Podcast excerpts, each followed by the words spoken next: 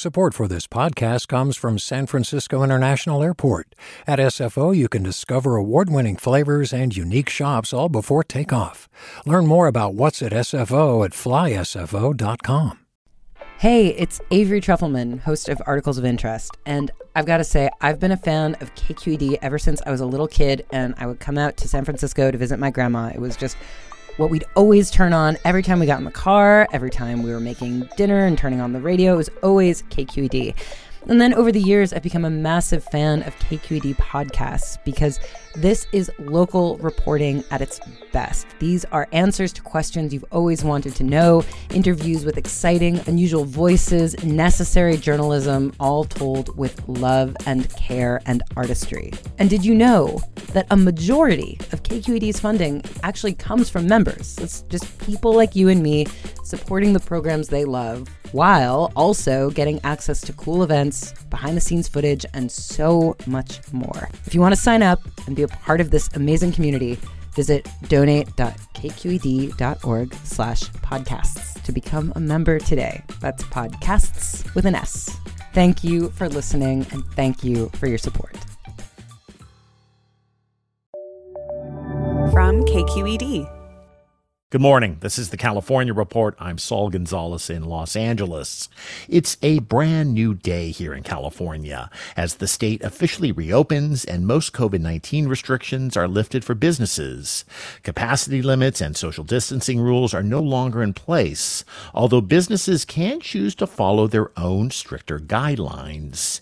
And what about those really large gatherings like concerts and sporting events?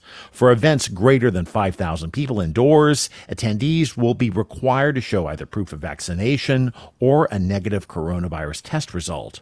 For events greater than 10,000 people outdoors, those same requirements are strongly recommended. People who are fully vaccinated will not have to wear masks indoors, although there are some exceptions, like on public transportation and in healthcare facilities. Los Angeles County Public Health Director Dr. Barbara Ferrer says the ability to reopen took a lot of hard work across the state.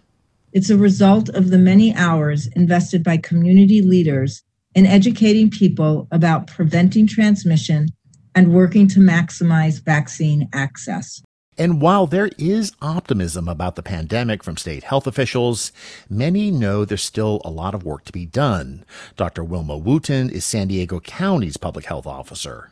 The pandemic is not over. June 15th is not the magic date or bullet for uh, declaring that the pandemic is over. It is not. We are still seeing cases. There have been nearly 3.8 million confirmed COVID 19 cases in the state, and nearly 63,000 people have died because of the virus.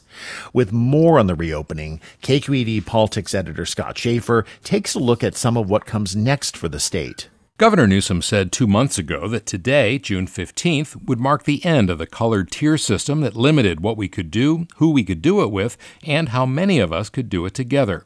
It all depended on California's COVID 19 rate being under control, which it is. To help show that you're vaccinated, Newsom said California will soon roll out an electronic version of your vaccination card. It's not a passport, it's not a requirement, it's just the ability now to have an electronic version of that paper version. And so you'll hear more about that in the next couple days. The reopening and lifting of capacity limits on most businesses and activities is welcome news for sure. But some are unhappy about confusing messages over things like who has to wear a mask inside. Newsom said Monday that if he has to, he'll issue an executive order to bring Cal OSHA's mask guidelines into line with the CDC's more liberal guidance. Last month, Newsom announced more than $100 million in cash incentives to encourage people to get their shot. Today, he's drawing names of 10 vaccinated Californians who will each receive $1.5 million. For the California Report, I'm Scott Shafer. Even though loosened restrictions may be a relief to some, others may be feeling something they didn't expect social anxiety. KPCC's Jackie Fortier reports. For more than a year, staying away from other people and wearing masks was a key part of keeping ourselves safe from contracting the coronavirus. As restrictions loosen, it feels like things are shifting. Having anxiety related to COVID is really common. Itai Danovitch is a psychiatrist at Cedars Sinai. He says the best way to deal with your worries is directly. Try to say out loud what you're worried about. Saying things explicitly helps us think about how to deal with what it is that actually worries us. He says if an invitation to a barbecue makes you nervous, call your host and ask questions about what's bothering you. Think about what you can do to alleviate stress, like minimize the amount of time you're there, or even turn down the invitation. Danovitch says it's important to remember we all have a finite amount of social energy, and it's important to acknowledge that the pandemic may have changed that barometer. For the California Report, I'm Jackie Fortier in Los Angeles. Hi, I'm Sasha Khokha, host of the California Report magazine. Every week, we bring you stories about what connects us in the giant, diverse Golden State. Because what happens in California changes the world. I love this place. We were once seen as like the place to be, California. The land of milk and honey. That's where you go to Sunshine State, but we just have challenges right now. KQED's California Report magazine. New episodes drop every Friday, wherever you get your podcasts. Hey there, this is Brittany Luce from NPR's It's Been a Minute. KQED's podcasts like The Bay, Bay Curious, Mindshift, Right Nowish, and more all tell the stories of the Bay and beyond with reliable, human centered journalism. They aim to inspire, make you think, entertain, and expand your understanding of the place you call home. Here's how you can support podcasting at KQED. Showing your support is easy, and you can join Brittany in supporting KQED Podcast too at donate.kqed.org slash podcast. That's donate.kqed.org slash podcast. The pandemic has, of course, deeply affected businesses across the state, as well as the shifting guidelines on what is and isn't allowed. That was particularly the case with restaurants and bars, as at times owners didn't know whether they can serve people in person from one day to the next. Now, as California reopens, most restaurant owners are jumping at the opportunity to open without capacity limits. But that's not the case for Kim Alter, chef and owner of San Francisco's Nightbird restaurant, who says she's waiting a week before fully reopening. We're going to kind of slowly open the doors and possibly start off not wearing masks and see how it, we all feel comfort level and if it if it goes to a place where we feel like we need to put masks on because tourists are going to be coming in and you know people from outside of our kind of san francisco bubble it's going to happen will change and every day we'll talk with people and if concerns come up we'll change our policies Meanwhile, across the bay at the Hotsy Totsy Club in Albany, bar co owner Jessica Maria is nervous but still ready to reopen. You know, there's been so much buildup to getting here and now that we're here it's like okay let's just do this and a lot of it is just like let's see what happens if we have to pivot on wednesday the 16th and change everything well we're used to that now so that's what we'll do Here's Jessica's co owner, Michael Valladares. It's a tricky situation. All of our staff has been vaccinated. We got that all done about two months ago, which was great. And we are going to ask people to maintain their masks indoors while they're walking around, going to the bathroom, going to order, stuff like that. But really, we had come to terms, you know, we just started the yellow tier. In theory, we could open 25%. Bar culture doesn't work that way. It just doesn't make any sense. So we're either all in or all out. We just want to be mindful of other people's concerns. Unfortunately, I think there's going to be too much of a backlash if we demand to see proof of vaccination. But like I said, I have I have great faith in our regulars and the kind of people that are attracted to the Hotsy Totsy Club are usually very mindful. Meanwhile, in Southern California, Be U kitchen chef and owner Uyen Le opened her restaurant in Los Angeles during the pandemic and says the only reason she was able to succeed was because it was a takeout only model. That helped when it came to paying her employees better, which is a huge part of her ethos. Moving forward, I think having um, something that is made from scratch and also so labor intensive and trying to be affordable, I'm not sure that I could also have it be sort of a dine in experience with kind of like washing of the dishes, more of those dishes that come with it, as well as, you know, the more service folks who are working in front of a house, that those costs would have probably pushed our prices further up or not allowed me to probably split the tips as deep and be able to kind of do this model. So I think for what I'm doing and especially during the pandemic and coming out of it, that it was beneficial. One concern for many restaurants and bars in the state is whether they can hire enough staff to deal with the reopening, as they were forced to lay off or furlough employees during the pandemic. In fact, several business owners tell the California Report many of their former employees are no longer in the hospitality industry or have moved somewhere where it's more affordable to live. And California's reopening comes as we approach summer travel season, one that won't be confined by the same fears and restrictions as last year. Caroline Beteta leads Visit California, a nonprofit that promotes state tourism, and was with Governor Newsom yesterday to talk about the reopening. It's an incredible milestone for us. And we're so excited, and the industry is excited for visitors to partake in only in California experiences.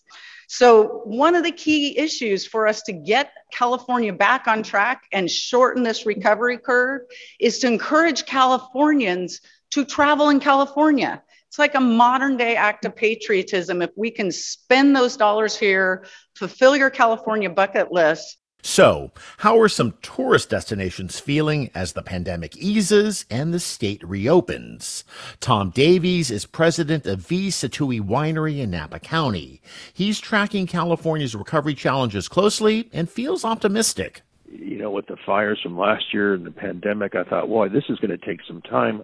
I think Visit California was indicating that it could be 2024 to 2025 until we get full economic recovery. And that is people from, of course, around the world visiting California and visiting the Napa Valley. You know, there's only so many people that live in proximity to uh, the Napa Valley, but it, of course it's millions of people, and and now we are seeing a lot of people from Los Angeles, the Pacific Northwest, but we're also starting to see people from around the country.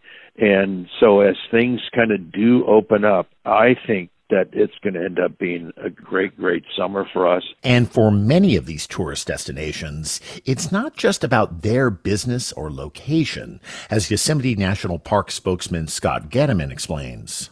We know that a lot of the gateway communities surrounding Yosemite, um, such as Mariposa, Oakhurst, Sonora, places like that, are are heavily, if not completely, dependent on tourism. And so we know a place like Yosemite, the demand is always going to exceed the supply. So we certainly are pretty much sold out, for example, for campsites and a lot of the lodging. There is limited availability. And of course, our job is to to protect and manage Yosemite National Park, but we certainly understand we're part of the greater Yosemite region, and and uh, and you know we do well when all the communities around us do well.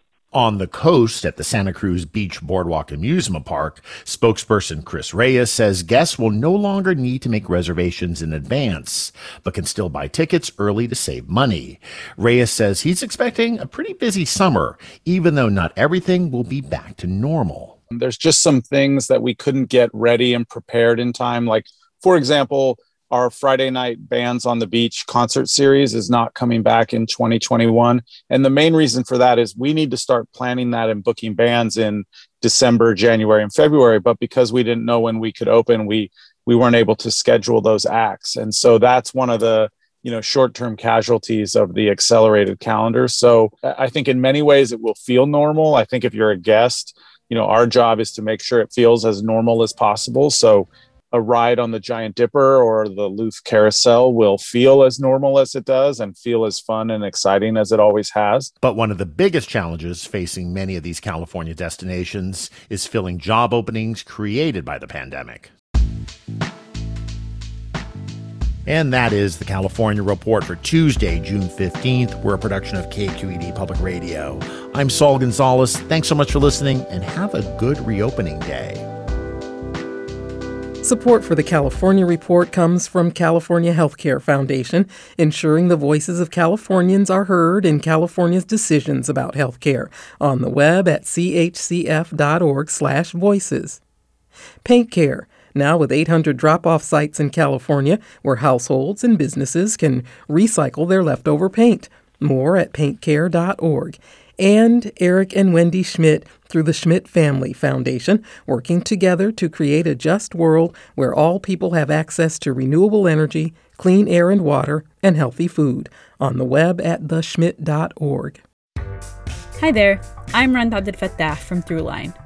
If you're listening to this podcast, you know that KQED produces exceptional storytelling that keeps you informed, inspired, and entertained. Their podcasts cover issues from your neighborhood to the entire country and everything in between. Support this work today.